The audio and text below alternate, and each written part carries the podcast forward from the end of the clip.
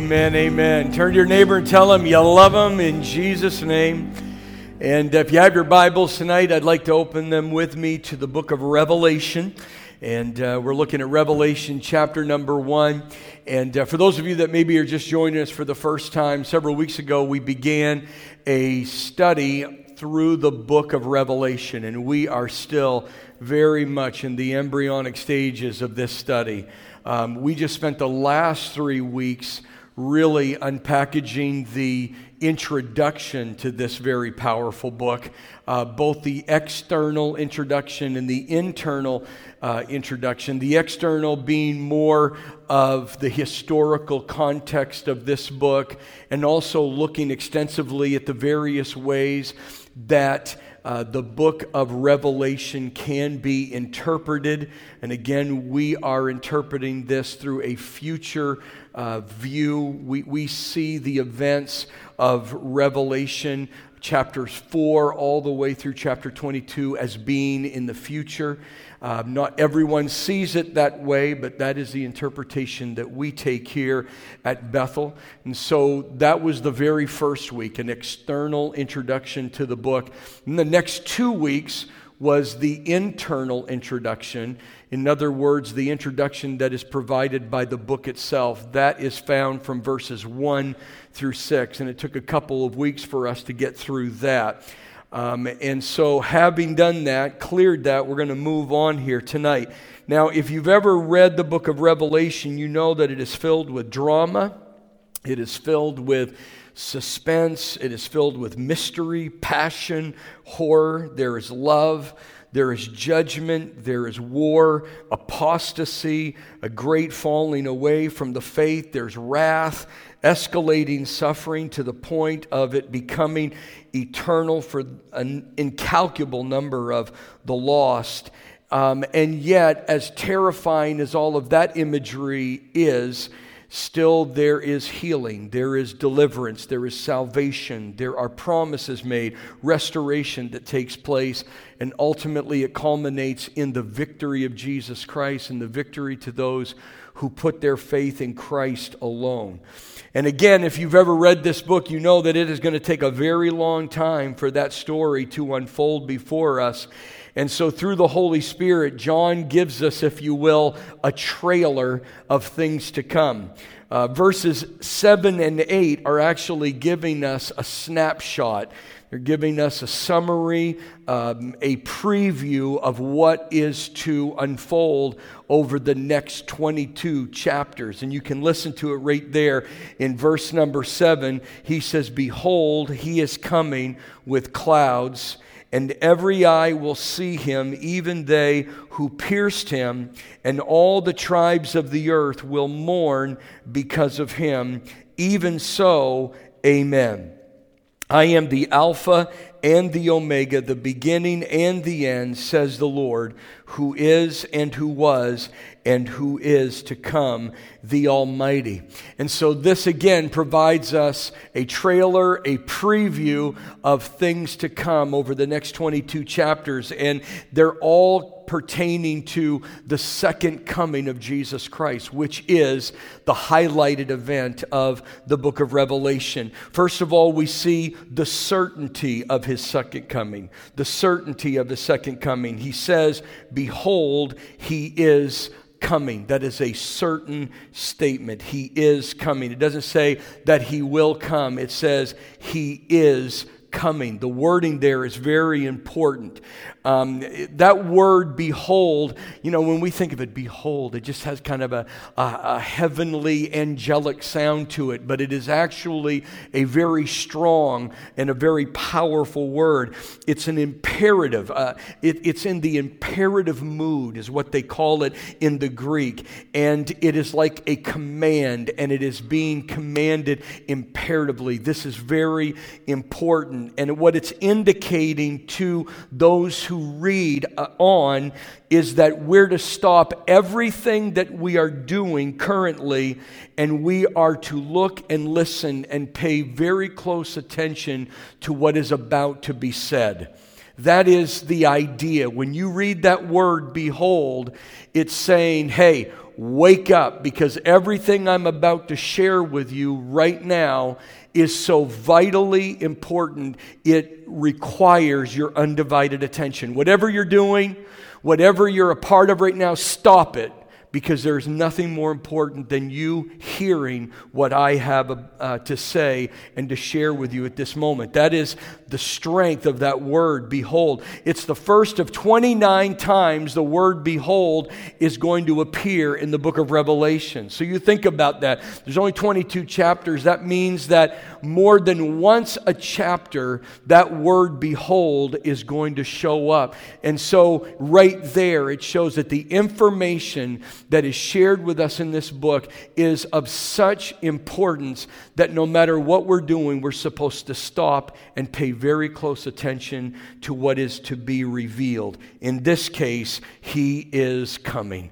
He's saying that deserves, it requires your undivided attention. Jesus is coming. And it's interesting, too, there, the wording, He is coming, is a present tense statement. It is seen as actively going on right now. He is coming. And that present tense is actually trying to convey two different thoughts to us. First of all, it is conveying that He's already on his way, believe it or not. That's what it's conveying. He's already on his way, and as a result, his coming is certain. It, it gives us the idea that he's already left and he's on his way, and because of that, his coming is certain. And it's also conveying, and here's that word again imminent. His coming is imminent. The imminent return of Christ. We've said this every week that we've been in this so far. As believers, we hold to the imminent return of Christ, which means we don't think that there is any other scripture that has to be fulfilled. Christ could come at any moment. Turn to your neighbor and tell him Christ could come at any moment. So, like if you're out there thinking, you know, I got to see some other signs and wonders take place, that is not the case. Christ could come at any moment. We believe in the imminent return of our Lord and Savior Jesus Christ. And it is seen right there. He is coming. He's already on his way. And because he's already on his way, we have no idea when his arrival is going to take place. It's imminent. We are to be prepared at every moment. Uh, he is coming. That is all throughout the Word of God. There are over 500 references in the Word of God to the second coming of Jesus Christ. And it's estimated that one out of every 25 verses in the New Testament is declaring the second coming of Jesus Christ. It is what we would say a fundamental uh, truth to our Christian faith. As I said to you a few weeks ago, we don't all have to agree on the finer details of the second coming of Jesus Christ. But what we do have to agree on is that he is coming again. We all may look at things differently. Um, even within this church, there might be varying ideas concerning the events surrounding the second coming of Jesus Christ. We will always teach it the way I'm teaching it, but there's room, even within the body of Christ, to disagree on some of those points. But the one thing that all true believers hold together is that Christ is coming again, that there will be a visible return of Christ. And so that is the essential to our Christian faith. Christ is coming again. Actually, the coming one, or in some translations, as it's put, the expected one, is more than just what he is doing. It's actually a title that was given to the Messiah. Uh, that's referred to uh, back when John the Baptist was in prison. You may remember he was, uh, you know, crucified, or not crucified, his head was cut off by uh, Herod, and uh, he had a crisis of faith, if you will, for a moment. And in Matthew chapter 11, verses 2 and 3, it says, When John heard in prison about the works of Christ, he sent two of his disciples, and they said to him, Are you the coming one, or do we look for another? Jesus referred to himself as the coming one. In John 3 and verse 31, he said, He who comes from above is above all. He who is of the earth is earthly and speaks of the earth. He who comes from heaven is above all. And then at the grave of his dear friend, uh, Lazarus in John chapter 11 and verse 27, Lazarus' sister, Martha, said to Jesus, Yes, Lord, I believe that you are the Christ, the Son of God, who is to come into the world. And so it is well established all throughout the Word of God that Christ would come again. All throughout the Word of God. In fact, the very first um, prophecy in Scripture concerning the second coming of Christ, and in this particular case, more about the future reign that the Messiah would have upon the earth, is in Genesis 49. I believe it's verse number 10, when it says that the scepter will not leave um, Jerusalem or Judah um, which is obviously a shout to Israel until Shiloh has come. And Shiloh is a reference to the Messiah. And what it is just simply saying is that, that the, the scepter or the authority will remain in Jerusalem until the coming of the Messiah. And then he goes on to talk about how he will rule over the people. So that is the very first prophecy concerning not only the coming of the Messiah, but the eternal reign of the Messiah. That, again, is, I believe, Genesis 49 and verse number 10. So it's well established and it cannot slip outside of our understanding and our awareness. He is coming in Jesus' name. Turn to your neighbor and tell him he is coming. The second thing we see here is the glory of his second coming.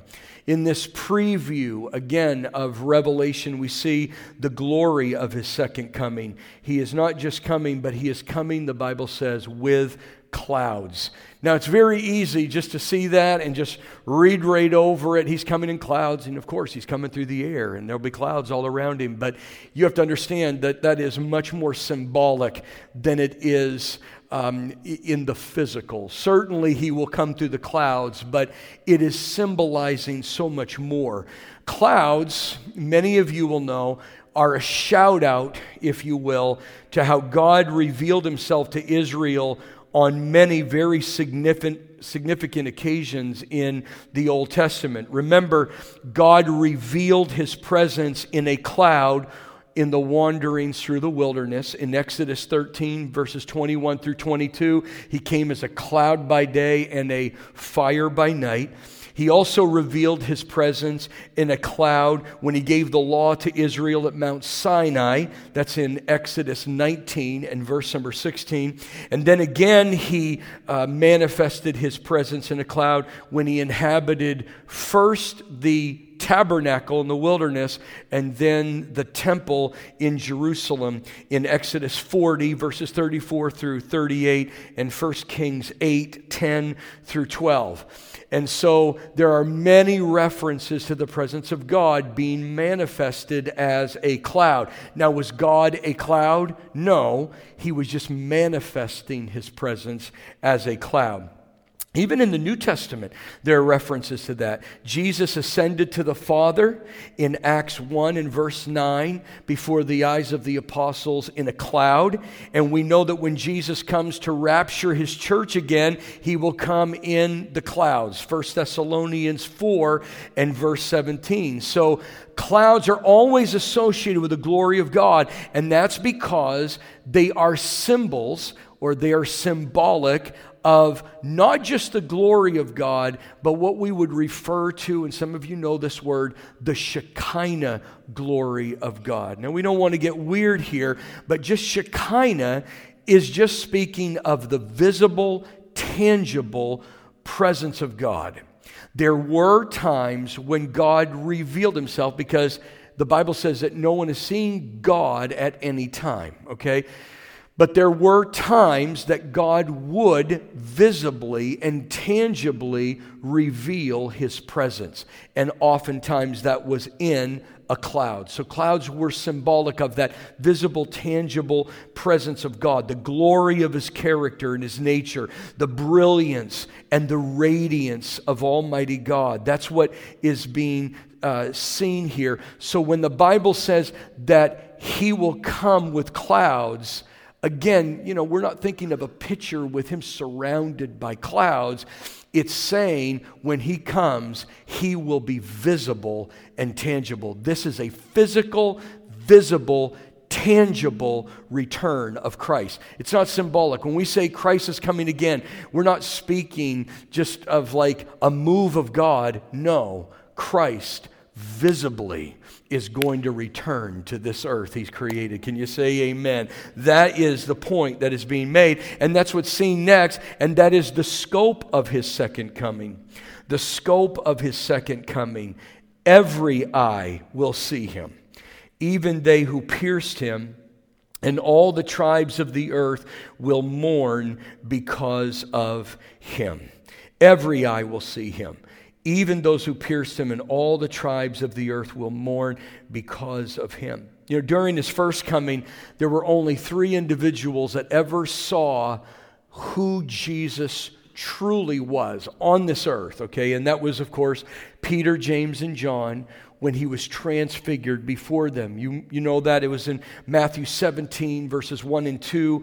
After six days, Jesus took Peter, James, and John, his brother, led them up on high mountain by themselves, and he was transfigured that word means he was morphed, he was transformed before them.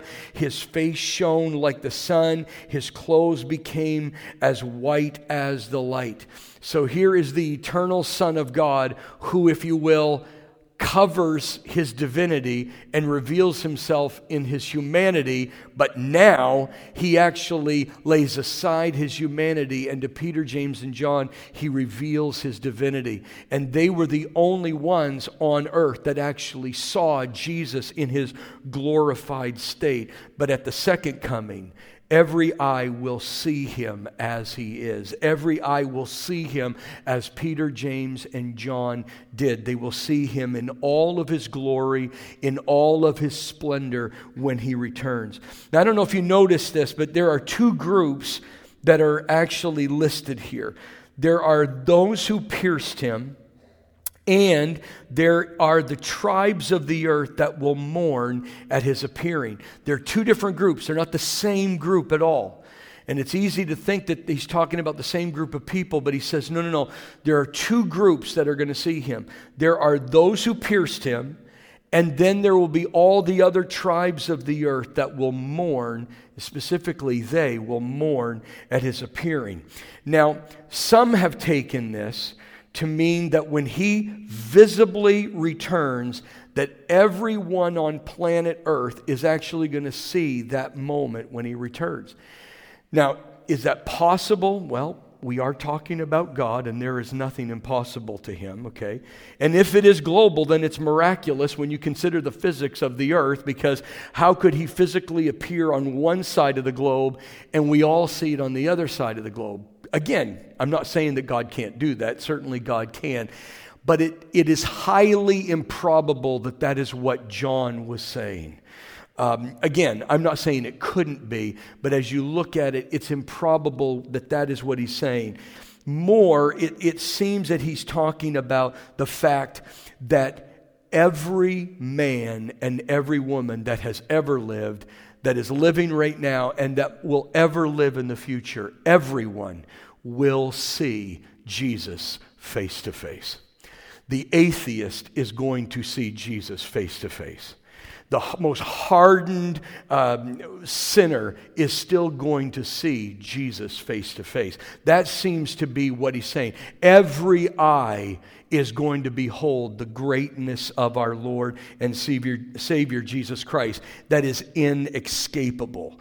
And, and as inescapable as that is, it's also inescapable that anyone um, could not see all the implications that his return will bring. Now, let's break it down. First of all, there is that group that pierced him. And it would seem to me, I'm just a student and I study, I, it doesn't mean that I'm right, but this is what I have found. It would seem to me that the group he is referring to as those who pierced him is the Jewish nation, that the Jews is who he is speaking to there. And I get that from Zechariah 12 and verse number 10, a prophecy that says, And I will pour on the house of David and on the inhabitants of Jerusalem the spirit of grace and supplication. Listen to this. Then they will look on me whom they pierced. Yes, they will mourn for him as one mourns for his only son, and grieve for him as one grieves for a firstborn. And obviously, that is messianic because Jesus is the Son of God and he is the firstborn from the dead. So, that would lead me to believe that when he speaks of this first group, those who pierced him, that he is speaking of the Jewish nation, and that at his appearance, it will lead many within the Jewish community to repent of their rejection of Christ and that they will receive him as their Messiah. The Word of God, I believe, is very clear that the, the majority of the Jewish men and women that are alive at the time of his second coming will receive Christ as their Messiah as he reveals. I'm thankful that God is a covenant keeping God in Jesus' name. And uh, God is going to reveal his son in such a dramatic and a powerful way that they're going to look upon him and they are going to grieve and they're going to mourn over the fact that they rejected him, even to the point of crucifying him upon the cross. And they will repent and they will embrace Christ as their Messiah. So I believe that's the first group. The second group, he speaks again of all the tribes of the earth that will mourn. And clearly, he is speaking of all of the Gentile nations that remain on the earth at the second coming of Jesus Christ. And the Bible says specifically of them that they will mourn, but it will be a different mourning from what Israel had. Their mourning was unto repentance. Their mourning is more of a selfish, um, it's a selfish awareness, if you will. Um, even though it will be mourning, it's more likely that this mourning will be a fearful expectation of the judgment that they now know is coming upon them.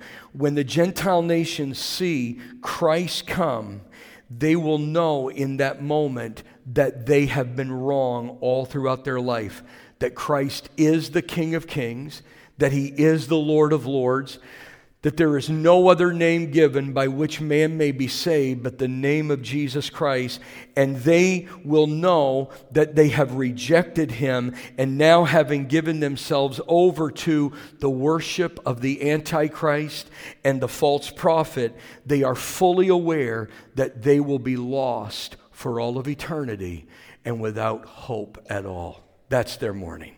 This is not a mourning for repentance. This is simply a mourning over now judgment is sealed and there is no hope. it, it is, it, is not going to be under repentance, it's an agonizing terror when they realize that they cannot escape the judgment and there's no hope of salvation for them. And the reason I feel that way is because mourning there means to cut. It's the idea of being cut. And it actually is an allusion to the pagan practices of that day, when John's day, when men and women would cut themselves or they would pierce themselves um, when they were overwhelmed with grief and sorrow. I want to walk very carefully here because we know there are hurting people in our world today, but that's what's behind cutting and piercing and people who pick at themselves and, and are self destructive. They're so overwhelmed with sorrow, so overwhelmed with grief and anxiety that they harm themselves. They cut themselves. They, they pick at their skin because they, they have not found that hope in Jesus Christ. Can I tell you there is hope in Jesus Christ? Can I hear a hearty amen? Some of you may have even been delivered from that yourself, but that was a, occultic practice back in those days.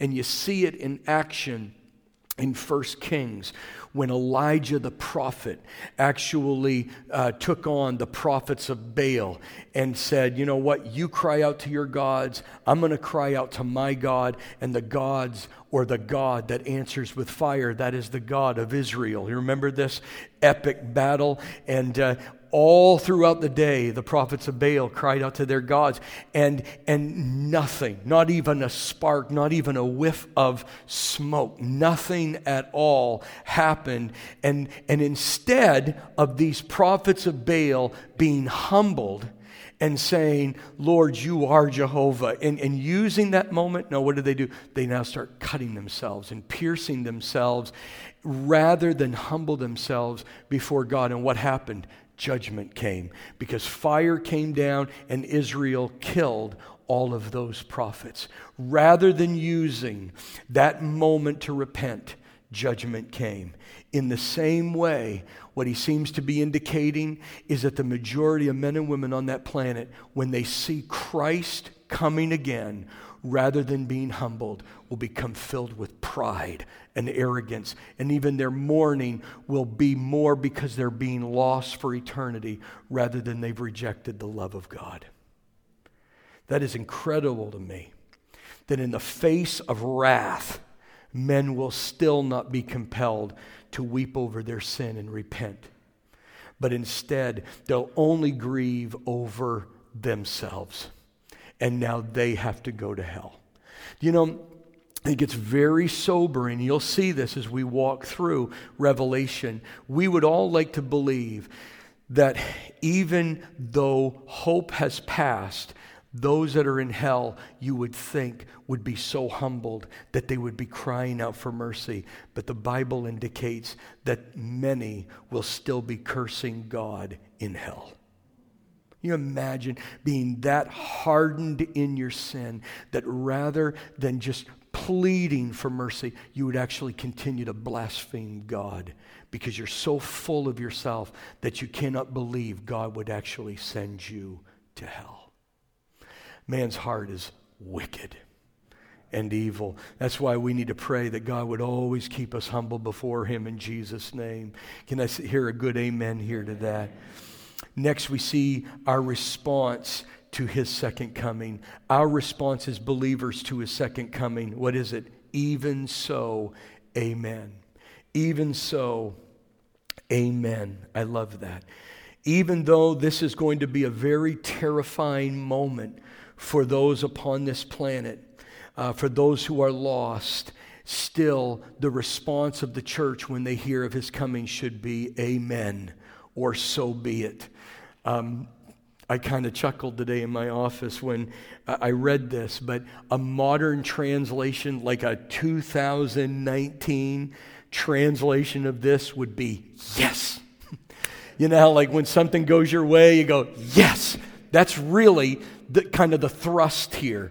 If, if John were saying this in 2019, he'd say, Look, in spite of all of this tragedy, yes because finally justice has won and we have received what we have patiently waited for by faith in Jesus' name.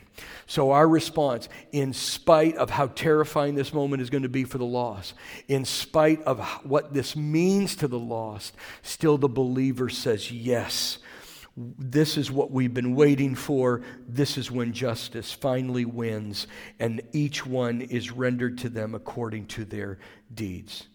Next, we see the one to be revealed at the second coming. The one to be revealed at the second coming. We know it is Jesus, but he refers to himself as I am the Alpha and the Omega, the beginning and the end, says the Lord, who is, who was, and who is to come, the Almighty. This is how Jesus refers to himself. He says, I am coming, and I am the Alpha and Omega. Now, I think it's safe to say that even if you're not a Bible scholar, which I am not a Bible scholar either, most of you probably know that that is a reference to the Greek alphabet. Alpha and Omega is a clear reference to the Greek alphabet because the first letter in Greek is Alpha and the last letter in the Greek language is Omega. So he is referring to, again, the Greek alphabet. And what he's saying is every single word in the human language, it doesn't matter what language you're talking about, every word in the English language, in any language, is derived from the alphabet. You could say, and I, I remember hearing a, uh, a comedian, his name was Steven Wright. I don't know if any of you remember Steven Wright from the 80s. He was a monotone um, comedian, and he just had these one liners, and he just would talk like this all the time. And he would say, I went out and bought batteries the other day, they weren't included. Some of you, I had to go buy him again. That was his kind of humor. And he said, the guy who wrote the alphabet wrote every word in the English language. And believe it or not, that is kind of what he's saying here. He is speaking of the alphabet being the source of all the words. He's saying that God possesses the perfect, exhaustive knowledge of everything that can be known. If it can be known, God knows it. I don't say God knows everything because God does not know guilt of sin. Some of you think he does, evidently. God does not know what it feels like to have guilt of sin. God does not know what it's like to lie. That's not Him.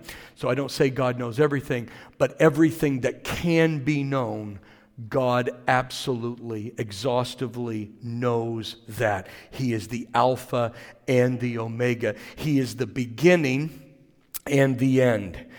Um, it doesn't say he had a beginning and he has an end. He is the beginning and he is the end. What he's saying is that everything that begins to exist finds its origin in Him, and everything that will have a conclusion will have its conclusion in Him. It is speaking of the eternal nature of God. He had no beginning of days, He has no end of days. He is the all present one, He is in all places at all times, the eternal Almighty God. He is the Lord. He says, says the Lord here, but He's calling Himself the Lord. He's not just the Savior of the world, He is the Lord of all of creation. Everything and everyone that has ever existed, exists now, or ever will exist is under the authority of the Lord of Lords. It doesn't matter whether people acknowledge him or not. He is still the Lord. You know those people that say, never my president, you know, not my president? Okay, that may that might make them feel better, but they're still under the authority of the President of the United States of America, and all they have to do is go out and break the law to see it, okay? You can make that declaration all you want to. He is still the President, and you can say, I don't believe in God. You're still under his authority. He is the Lord. He is the one who is, who was, and who is to come. That's another way of saying that He is the same yesterday, today, and forever. It is speaking of the unchangeable, faithful character of God. There's no shadow of turning in Him. He is. Uh, forever, who he has always been and will always be. And then finally, he is the Almighty. Do you remember what Jesus said? Before he ascended to the right hand of God the Father Almighty. He said, All power and all authority has been given unto me. It's speaking of his omnipotence. Jesus is the omnipotent, almighty God. Nothing and no one can stand against him, no one can resist him, no one can stop him. Does man have free will? Absolutely. And man can freely rebel against Almighty God, but they can't stop the fact that one day they're going to stand before Him, and when He casts them into an eternal hell, they cannot stop that act. He is all powerful. He is sovereign. And when He sets these things that we're going to read about in this study into motion, once He sets them into motion, He will direct them, He will move them, and no one will stop them from being accomplished. He is the Almighty God. That is a preview of everything that's coming in these next 22 chapters. Now, having given us that trailer, if you will, John is now going to set out to show us the occasion on which this vision was given to him. We're going to read about it here in verses 9 through 11. Let's read it. I, John, both your brother and companion in the tribulation and kingdom and patience of Jesus Christ, was on the island that is called Patmos for the word of God and for the testimony of Jesus Christ. I was in the Spirit on the Lord's day, and I heard behind me a loud voice as of a trumpet, saying, I am the Alpha and the Omega, the first and the last. And what you see, write in a book and send it to the seven churches which are in Asia uh, Asia is not Asia as we know it today. It's modern day Turkey. And those seven churches are to Ephesus, to Smyrna, to Pergamos, to Thyatira, to Sardis, to Philadelphia, not Pennsylvania, and to Laodicea.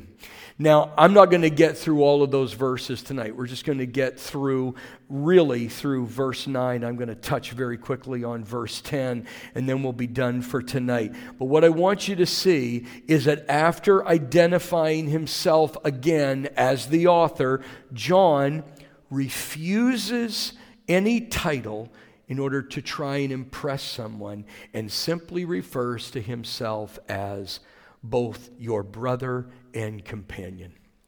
Remember, John was the most beloved disciple of Jesus Christ. We know that. We know that the three that were closest to Jesus were Peter, James, and John, and the one who was the closest was John himself. So close, so intimate was he to Christ that even at the Last Supper, he lays his head up against his shoulder and his chest. There's a deep relationship that John has with Jesus. And yet, he does not, on the Isle of Patmos, refer to himself as that or try to, try to seek to exploit that. He simply refers to himself as brother and companion. I love that. Maybe after 90 years, he came to realize that titles don't mean anything, it's your testimony. Can I tell you, you will never be remembered for your title, but you'll always be remembered for your testimony. People will never remember the office that you had, but they will never forget the testimony that you carried in your heart for Jesus Christ. And so he just simply refers to himself as brother and companion. Brother is just a reference to the family of God, which is clearly seen all throughout the New Testament. And I still don't know that we understand the significance of that. We have God as the Father, we have the, the saints as the bride of Christ and Jesus as the bridegroom. We have an image that we'll see in Revelation of the marriage supper of the Lamb, where there is this great reception after the final consummation, if you will, of the bride with the groom.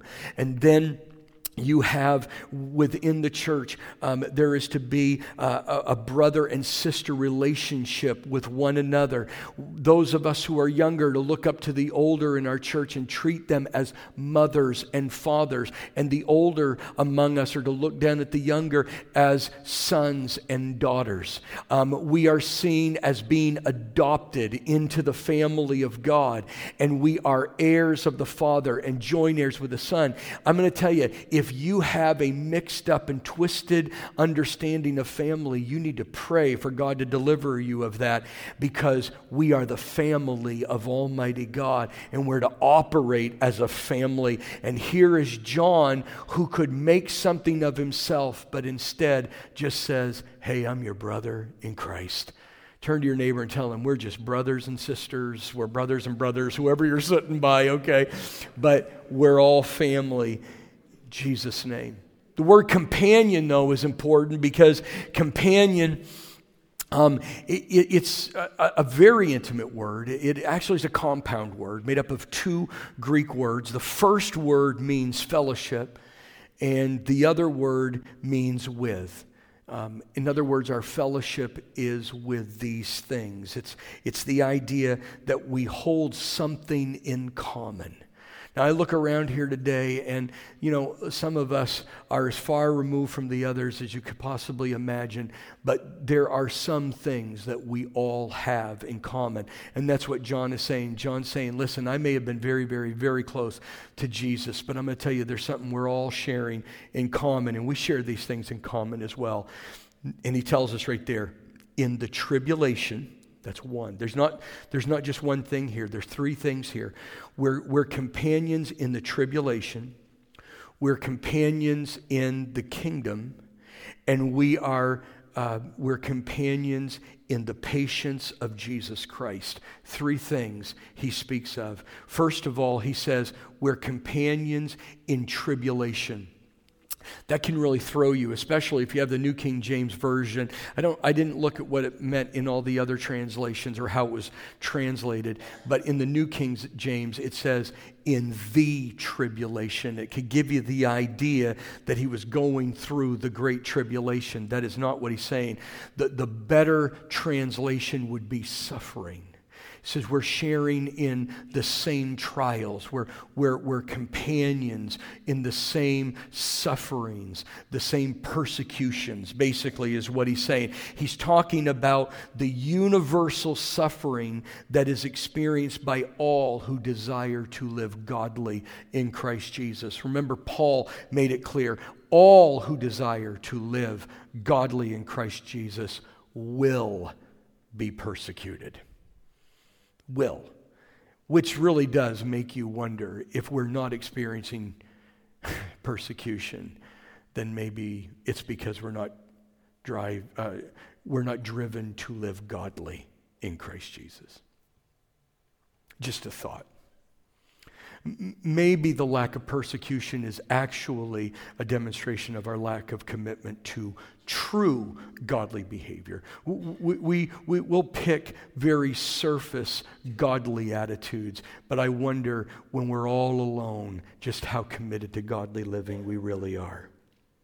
And so, what Paul, or excuse me, what John is saying here is, I'm your brother in this. The fact that I am an apostle has not insulated me from the same suffering that you are experiencing. You got to remember that by the end of the first century, Christianity was hated all throughout the Roman Empire. Hated. Politically, Christians were hated because they refused to recognize Caesar as the supreme authority. Religiously, Christians were hated because they rejected the pantheon of gods that were worshiped in Rome and within the Roman Empire. In fact, you might find it interesting that, uh, that Christians were actually considered atheists in that day because they believed in all of their gods and all of their idols, but Christians believed in an invisible God that they could not hold and touch and put in their homes. So Christians were considered atheists of that day.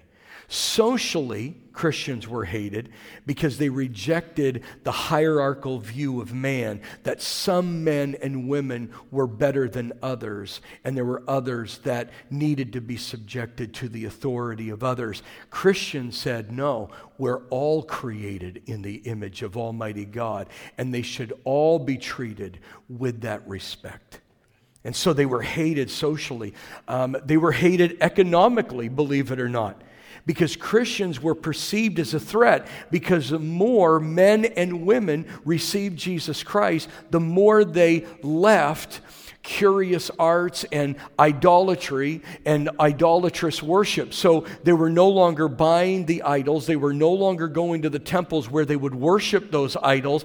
And if you want to see a, a, a picture of that, just go home tonight and read Acts 19 because as the Ephesians started coming to Jesus Christ, they began, the silversmiths and the goldsmiths that were making all of these idols, they went to the town leaders and said, Look, you can't allow these Christians to keep preaching their message because we're not making any money anymore. They're not buying the idols anymore. They're not buying the incense. They're not buying anything that's offered up to these idols. So even Christians were being blamed for the lack of economy. And you know what? It's interesting news. I was studying this today. Environmentally, Christians were hated. They were perceived as a threat because Christians would not worship the gods that the Romans believed were responsible for natural disasters. You've seen movies of this and you've read how they believed that this God controlled the tidal waves and, and controlled the earthquakes. And so they had to appease those gods so those natural disasters wouldn't take place. Well, Christians wouldn't do that. And so they said, You're putting us at risk for natural disasters. Anybody see any parallels here? By and large, Christians don't buy into the environmental things. Don't believe. I mean, I, I believe that the, the, the globe is warming. I believe in climate change. But how do you measure how much impact man has actually had on that? And like I've told you before, you know, please don't sweat floods and, and thinking that somehow the polar ice caps are going to melt and we're all going to be underwater one day. You ever looked up and seen a rainbow? I mean, the rainbow tells us that God is never going to judge us with floods again. I mean, you have to sweat it. Look at, look at how we're hated politically. Look at how we're hated socially because of the stands that we take on relationships and marriage and gender and sex.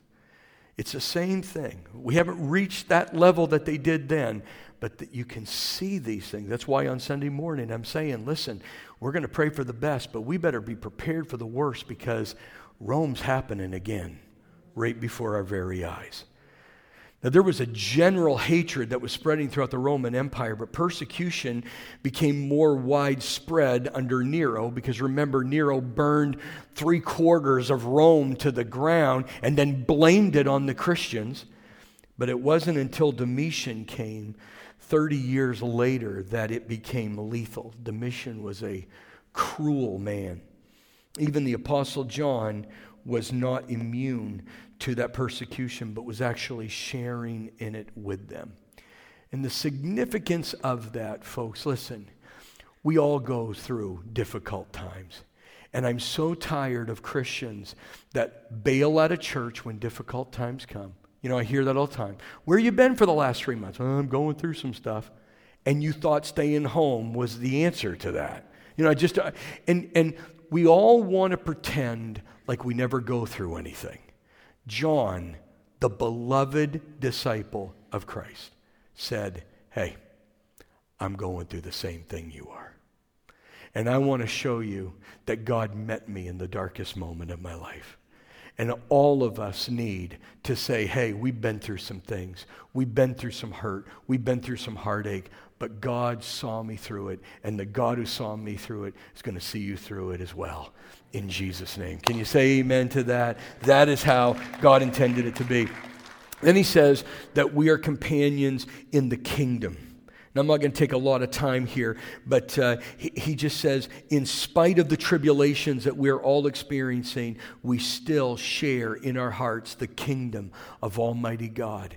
You know, you can be going through the darkest season in your life, but the kingdom of God is still reigning within your heart. Remember what Paul said in Acts 14 and 22. He says, strengthening the souls of the disciples, exhorting them to continue in the faith, and saying, We must, through many tribulations, enter the kingdom of God. Jesus said, Till this point, the kingdom of God suffers violence, but the violent take it by force. And, and again, he's not advocating violence. What he's saying is it takes a violent attitude to press through the resistance you receive as a believer to lay hold of the kingdom of God.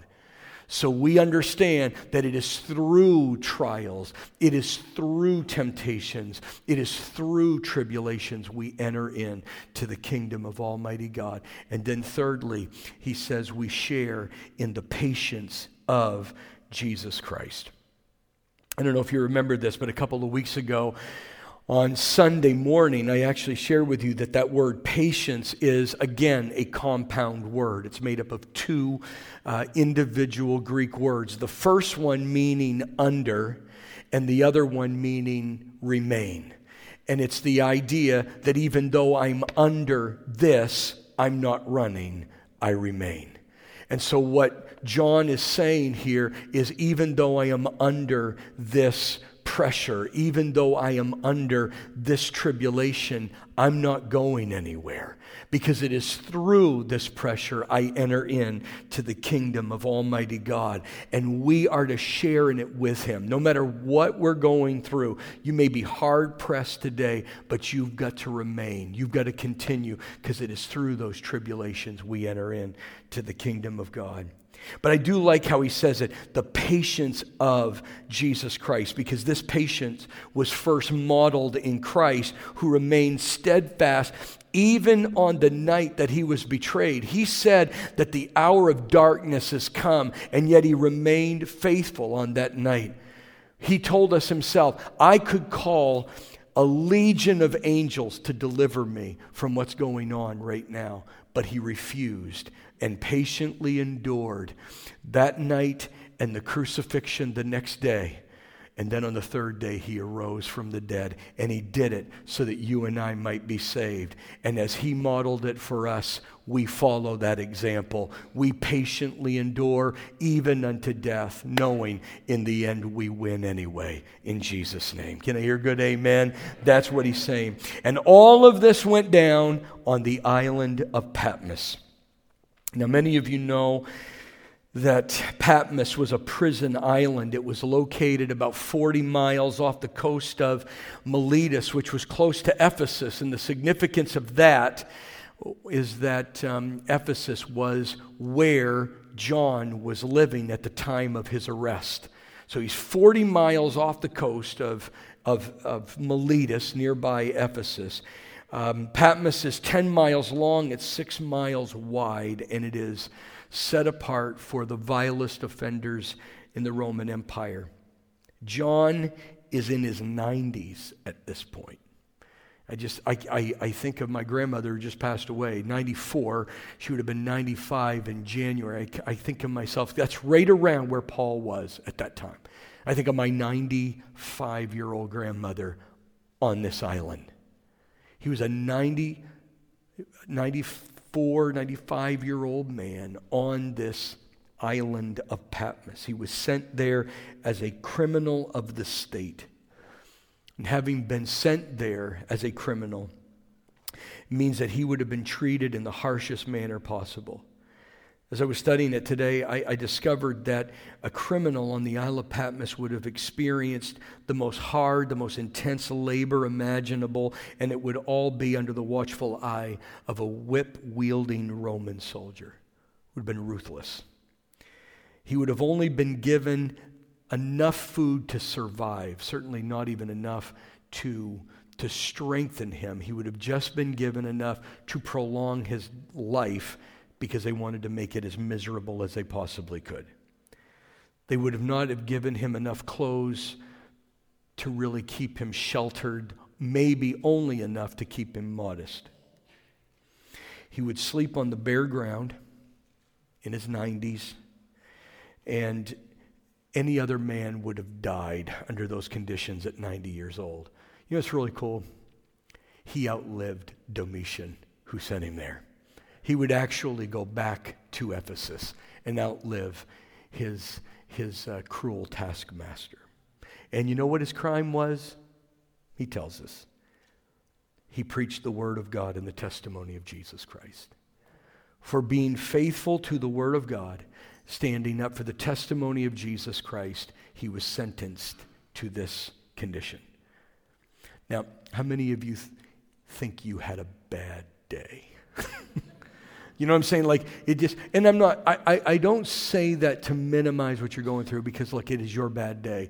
But every once in a while, when you think it's rough, just remember this is where John was. This is what he went through. He faithfully taught the Word of God, which was the testimony of Jesus Christ. What the Old Testament had concealed and given in shadows, the New Testament revealed in Jesus Christ, our Lord and Savior. And then I love these words, and we're going to finish with this. Verse 10 I was in the Spirit on the Lord's day. Hmm. I, I love that. And that's why you have, to, you have to paint such a dark picture to know that even the Spirit could cut through all of that to give a great blessing to him. A small prison island filled with dread and pain and sorrow and death became the very place that God showed John the most extensive prophecy concerning the last days that is recorded in the Word of God.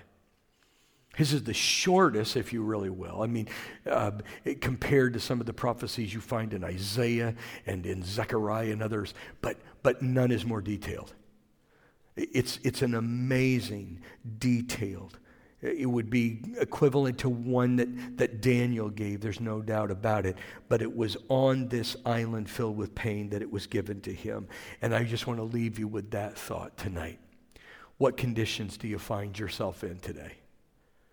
Some of you find yourself on an island of brokenness, an island of pain, an island of broken marriage, an island of, you know, broken relationship with your children, uh, an island of sickness. I don't know. But all of us find ourselves sometime, somewhere where we don't want to be. But you know what I found is that if we learn to embrace it, learn to share our burdens with one another and patiently endure, you might find that it's the very place that God will do a greater work in your life than you ever thought possible in Jesus' mighty name.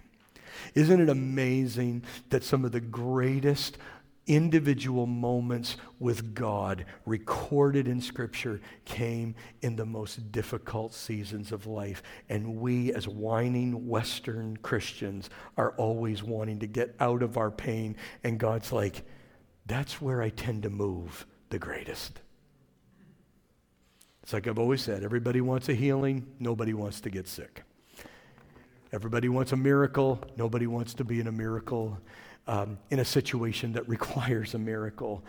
And yet, John said it was in these conditions the Spirit came. How many of you are thankful? No man can stop the Spirit of God meeting you in your moment of need in Jesus' name. Father, thank you for these words tonight. This is why we just take our time and we go through these things and we don't feel like we have to cover so much material because we don't want to run so fast that we miss some of the beautiful gems that are here. It was in these conditions that John saw Jesus for who he is. And it should be a reminder to all of us that maybe the clearest picture of who Christ is comes when we're in the midst of tragedy when we're in the midst of difficulty. One old song that we used to sing in the church if I never had a problem, I wouldn't know that God could solve them. And I wouldn't know what faith in God could do.